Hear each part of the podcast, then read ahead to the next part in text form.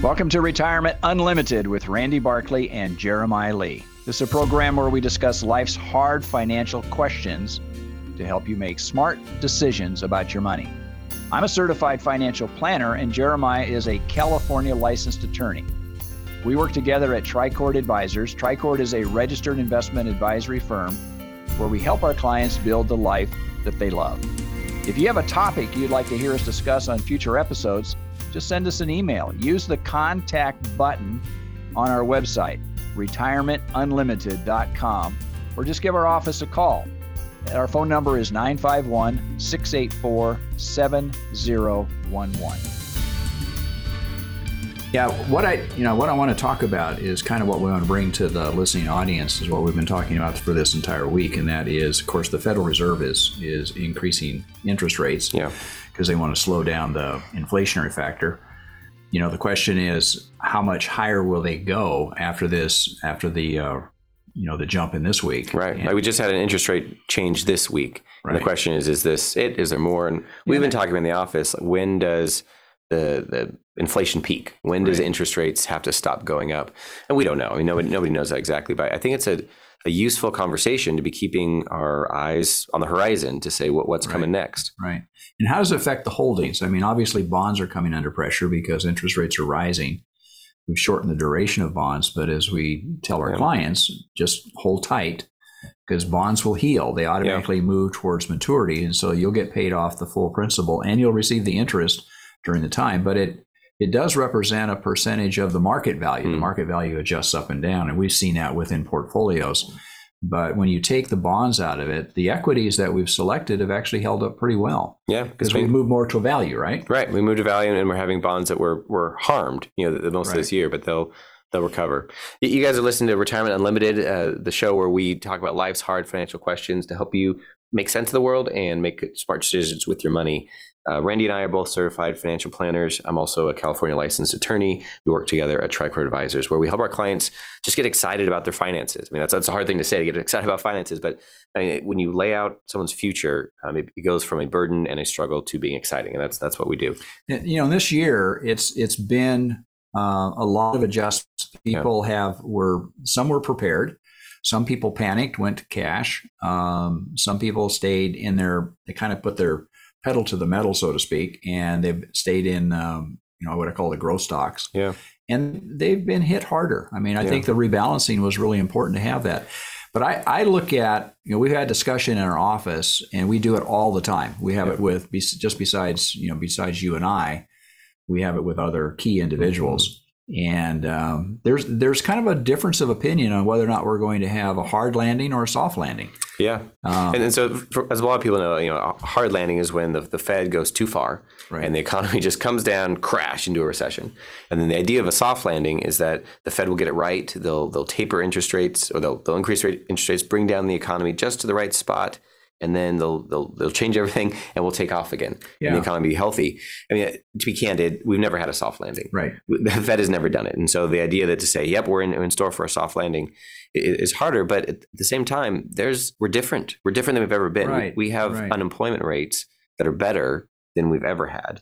You know, we have home equity that is better. We have you know in existing fact, savings. In fact, a fun fact: I was list, I was talking, looking at charts and they're trying to compare what the risk is to real estate, you know, because mm real estate's gone up dramatically. But one of the key factors is the mortgage. In other words, the loan to value ratio. What percentage of the equity is encumbered? Mm. Like, and, like what percentage of my home do I own, and what how much is it has a mortgage? Correct. So that loan to value ratio is what we refer to that as. Um, but the loan to value ratio is at the lowest level since about 1955. Hmm. So that means that most homeowners across the board, and that's taking into account those people that own their home free and clear, and those people who just bought a home, let's say within the last year, is actually at a very, very low level. So that means the real estate value should hold up really well, even as we move into a recession. Yeah. So they're sitting on equity. So you're saying a lot, of people are sitting on equity. That's probably different from 2008, 2009, where I feel like the lending, like the, the home equity line of credits, the HELOCs, and the second mortgages we're just keeping pace with everybody. So if any right. any dip in in home prices would people cause people to go underwater in their homes. Right.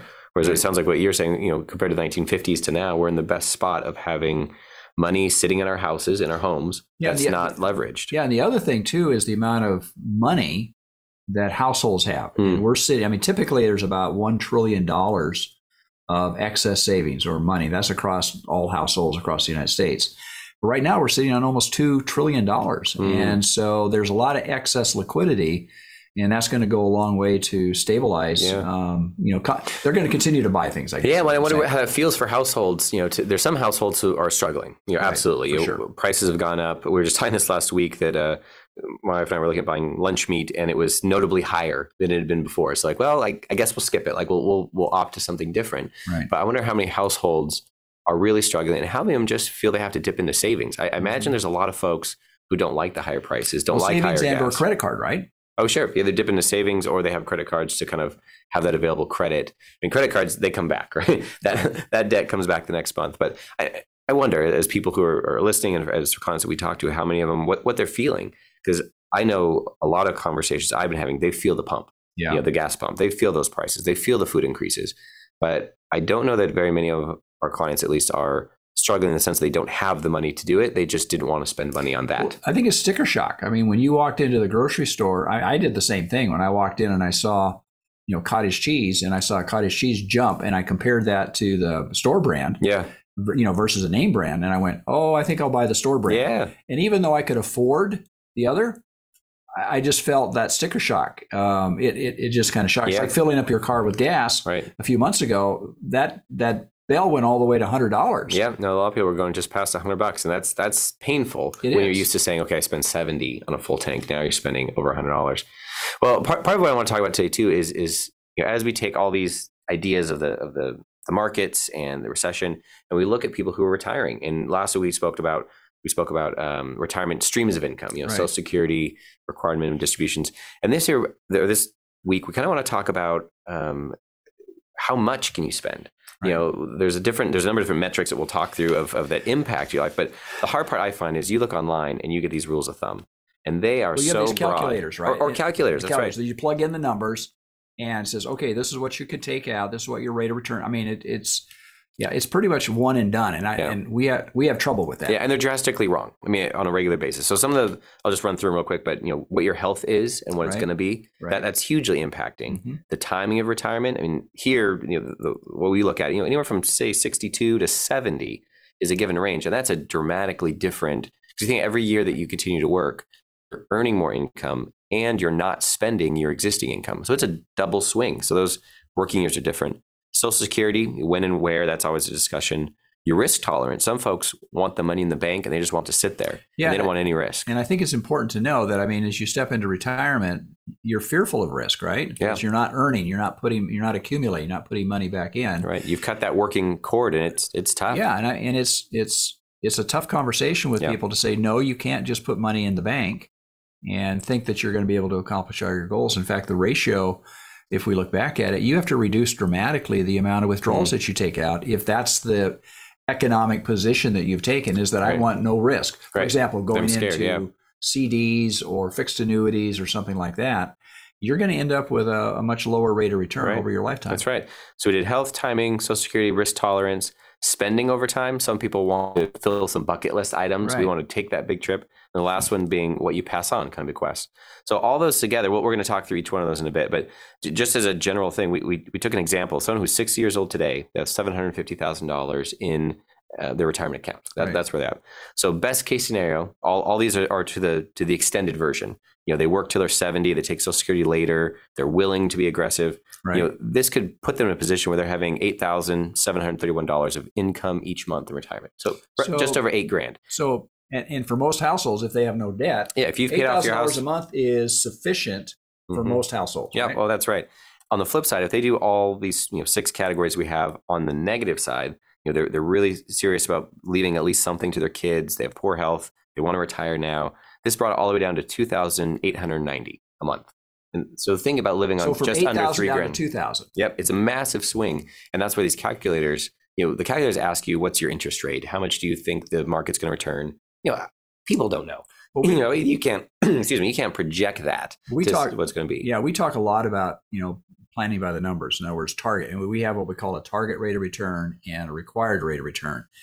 and it is it's not a hard and fast number in the sense that one year you come in and you set the requirements and then it's all done for the rest yeah. of your life. It, it, just doesn't work that no, way. No, it moves. And you know, we have, and economists we work with, we have projections of what the market has done, what we think it might do.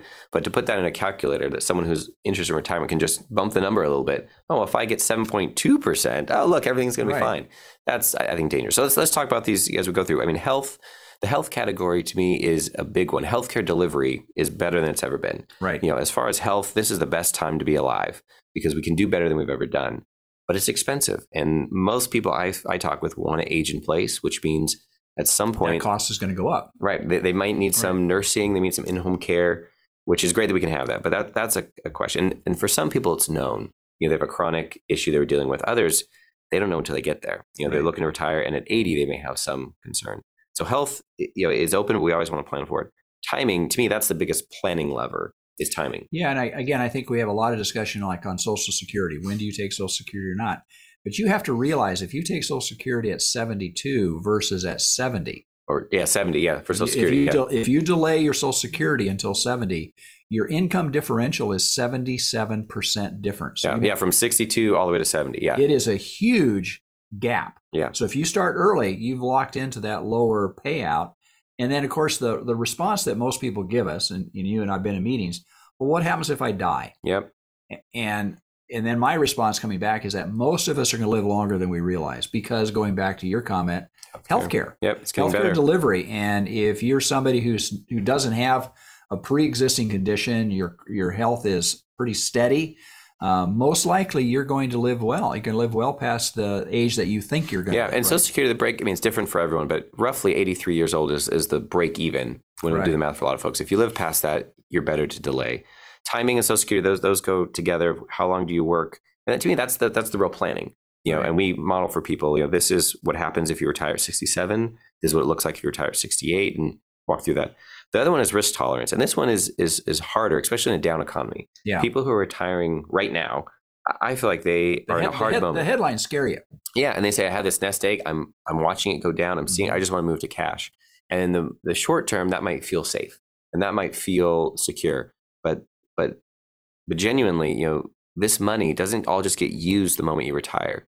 This money is for 20 years, and have a 20 year investment horizon means you can weather a number of storms. So you know, we shouldn't put all of it into this more aggressive bucket, but we've have a number of clients. We'll put a portion of it to say this this money, this you know 300,000, you're not going to touch it for at least 10, maybe even 20 years. So let's make it more aggressive and let it grow. So when you go to use it, it's not just matched inflation; it's mm-hmm. actually grown to improve your lifestyle. Yeah, and everybody's bias, you know, it's really interesting when you sit down and talk with somebody, their political bias, their their job bias, their, you know, how they see the world. I mean, they bring all mm. that into the conversation.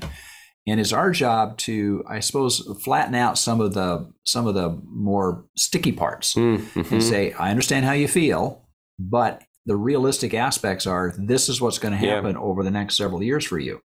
And if you get too conservative or you get too aggressive, you could have some real disappointments down the road. Yeah, that's right. And and our job is to, I think, inform people, right? And you know, give them the all the details and advise them what we feel is the best choice for them, but also to let them make their choice. Right. We've had clients who say, "I hear what you're saying, I understand all that, and I still want to choose this," and that right. that's acceptable if it's still a reasonable thing to choose. But we walk through it. So the other one is spending over time. I think this is a great one. Um, I, I'm usually when people's planning comes out well, you know everything makes sense you're going to have plenty of money you've you've done well man now's the moment you're both healthy if it's a married couple you're both healthy you have the means do some things you know do the things you've been putting off yeah do it now don't wait until you're 80 yes. you know there's some things that you want to do and travel is a big part of that i know personally uh, travel has become more burdensome for me mm. travel is hmm. just not fun anymore yeah and um, it seems like I'm hearing that same thing from other people. Yeah, so, at certain ages, and that, yeah. that's a good comment to say. Do it now while you can, because you might not want to later, and right. you might not be able to later. Um, of course, you have to make sure you can afford it, but that's a big one. And then the last one is kind of the bequest, the idea that what do you want to pass on.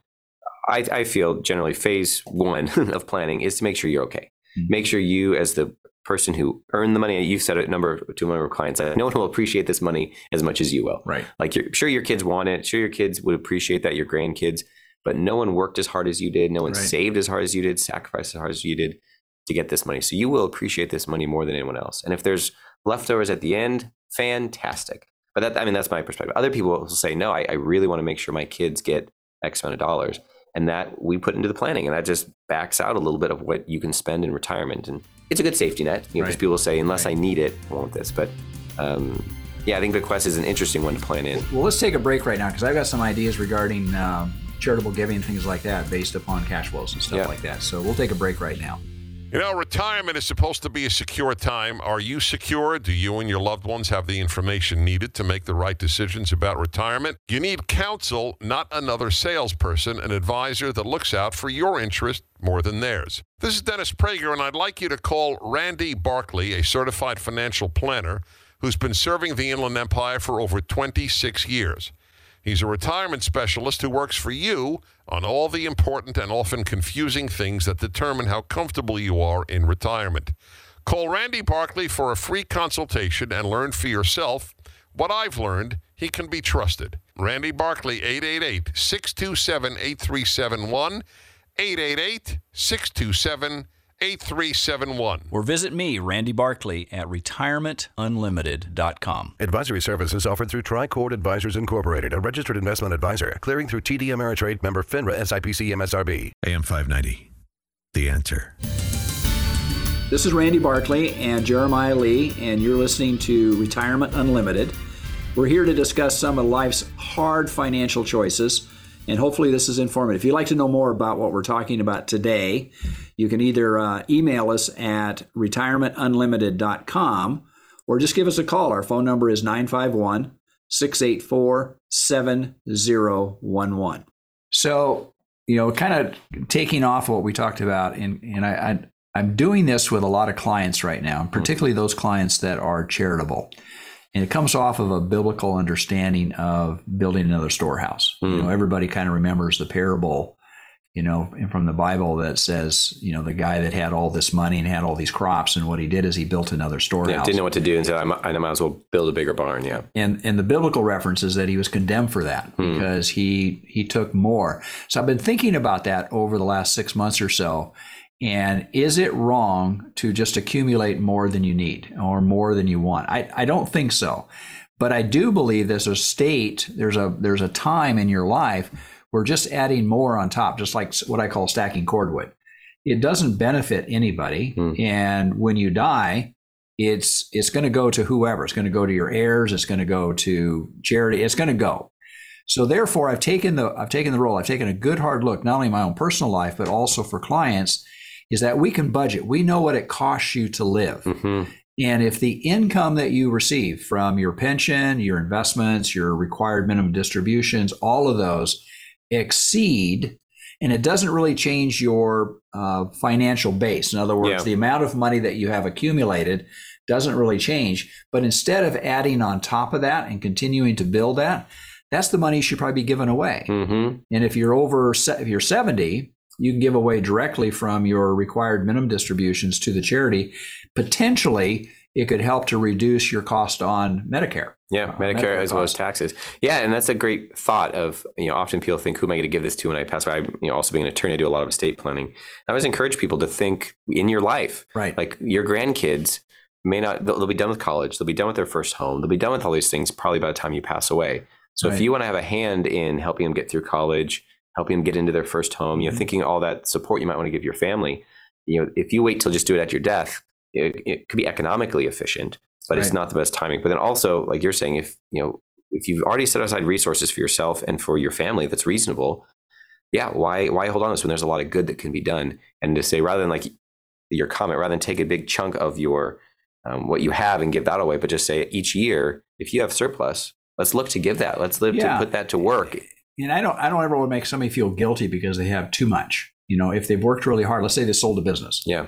But I think after you do all the analysis and it comes back and it says, I don't need more than X, whatever X is for that person. Um, then is it important for you to build on top of that? I mean, yeah. is that what your goal right. is? Well, and to be able to shift in that time of life as well to say what matters to me, what's significant, what um, organizations are doing good in the world that I want to be a part of. And mm-hmm. it's not some people just want to write a check and be done, but a lot of people they want to be on a board. They want to be engaged in their community. Right. They have good ideas. They've worked a whole career, and they want to put resources behind that. And that, that's a wonderful spot for someone to be in in their, you know, say seventy three year old to say, I care about this, I'm engaged it with my time, I, I feel I'm contributing to society, making it better, and I'm using my kind of surplus resources to really fund this stuff. So Yeah, and that's better than great. giving it to the government and distribute. They they take more taxes and they distribute it through their means. I, I just think it's more targeted, and you're going to be able to observe exactly how that money is being used before you pass away, Yeah. before you pass it on. So, good. That's great. Well, let's shift a little bit. We've been talking in the office about solar, and I just want to talk about a little bit here on the radio. Um, you know, people talk about should I put solar in my house? You get the phone calls on a regular. I do at least. I, well, they're Yeah. on automatic dial, so they're just dialing in. I get probably about two or three Do you want to call this? My my dad put solar on probably over ten years ago. Put solar Right. on their house, but he didn't lease it. He didn't use the government program. He just bought it because he wanted the the earn back. He didn't want it to be on his property taxes. So I know you've been looking at solar. I mean, what are some of the things that you are excited about? What are some of the things that you're worried about? Well, again, I think for me, it was looking at the price point, and I always look at what's the value. And for for decades, I've looked at solar, and I thought this is the payback is just too long. Hmm. Now it's starting to make sense. Yeah. Uh, if you take the tax credit, which is a thirty percent, so all your costs for solar, batteries, whatever, you have a thirty percent tax credit. And for those of you who don't understand that, that's a big deal because Yeah. that tax credit is not. It comes right off your tax due. So if you owe 5,000 or ten thousand dollars, thirty percent of your purchase could reduce or eliminate your taxes for that year that Yeah. you're putting it in. Yep, that's great. And you were talking about even putting a battery in, which you just mentioned, which you know, ten years ago was not really a, a thing. Right. Whereas now we had a recently had a power outage, and we came over to your house, you know, because our neighborhood was out, yours was still on. But the idea being, if you had a power outage and you had you know enough batteries or the right type of battery, you may be unaffected. What what I found out is batteries are very expensive. Hmm. And when you look at the again, I look at cost cost benefit, and to go spend seventeen to twenty thousand dollars to to extend your battery use, you can't you can't extend on the air. You can't use your air conditioning for that battery. Oh, sure. You, you can keep your lights on, your refrigerator working, and such as that. And at the most, you might be able to get about anywhere from three to five hours. So if it's Okay. a hot, like, Yeah. like when you came over, it was like really hot outside. Uh, we couldn't have turned Not, the air not as useful. Yeah. Interesting. And so to go to that second layer, it, it costs almost double to have that that second battery Wow. pack. So it's, which would it's pretty extend that expensive. That is makes sense. And some of the things we've talked about is when you're buying and selling a house. You know, a, a survey we read talked about most buyers kind of neutral. If Right. there's solar on the roof, they don't feel, hey, that's amazing. I mean, they think, hey, maybe lower utility bills, but is the roof okay? Right. You know, th- there's those questions. Whereas it seems like sellers feel, hey, I put you know X amount of dollars into this. Right. This is valuable. Sellers are going to love this, and you know whether or not you get that back. But it does seem for your own economics to say, you know, if I'm trying to pay off my mortgage in retirement, if you know I know I'm going to have my property taxes, if I put solar on, my utility bills come down. I mean, there's some benefits there. Yeah, I think I think primarily for me, it's it's uh, the system pays itself off. Uh, What I was looking for is a price point of about seven years, Hmm. and so with the tax credit, I know that whatever I put on there, based upon a reasonable uh, number of panels that I'm putting on, I can get a payoff within about seven years. That to me is a pretty that's a that's a better deal. Yeah. because I was looking at just a decade ago, the payoff was close to 20 years. And I thought, no, I'm not going to Yeah, spending that money. Yeah. So, No, that's anyway. great. And I I know people are talking about this, and we, we have clients talk about solar, but you know, just to add that in, um, if anyone out there, if you missed part of this episode, you can find the full thing on our website. It's retirementunlimited.com, or you can find us on YouTube under Tricord Advisors. And if you have a topic you'd like us to discuss in a future episode, you can go to our website, retirementunlimited.com, use the connect link, and leave us a comment, Right. or you can give our office a call. It's 951 684 7011. Until next week, folks, I hope you grow in wisdom and knowledge. Thank you for listening. Information and ideas discussed on this program are in the nature of general comment and cannot be relied upon as pertaining to your specific situation. Do not constitute legal or financial advice and do not create an attorney client or fiduciary relationship. Any examples or circumstances discussed are fictional. Listeners should consult their own financial advisor, tax consultant, or attorney, as well as conduct their own due diligence prior to making any decisions. Investments involve risk and the possibility of loss, including the loss of principal. All situations are different and results may vary. Randy Barkley is a California life insurance agent, California license number 0518567, and Jeremiah Lee is a California licensed attorney and is responsible for this communication. Advisory services offered through Tricord Advisors Incorporated, a registered investment advisory firm. Hi, this is Hugh Hewitt. Hey, if you're retired or approaching retirement, listen up. Retirement planning is critical to your financial health, and like choosing the right doctor, your financial planner must be able to understand your concerns, help you navigate through your retirement, which can be filled with uncertainty, volatility. Certified financial planner Randy Barkley has been assisting clients for 30 years by helping them understand all the information that to most of us can be overwhelming. Go to retirementunlimited.org or call Randy Barkley for a no obligation appointment at 888 627 8371. That's 888 627 8371, retirementunlimited.org. Advisory services offered through Tricord Advisors Incorporated, a registered investment advisor, clearing through TD Ameritrade member FINRA SIPC MSRB.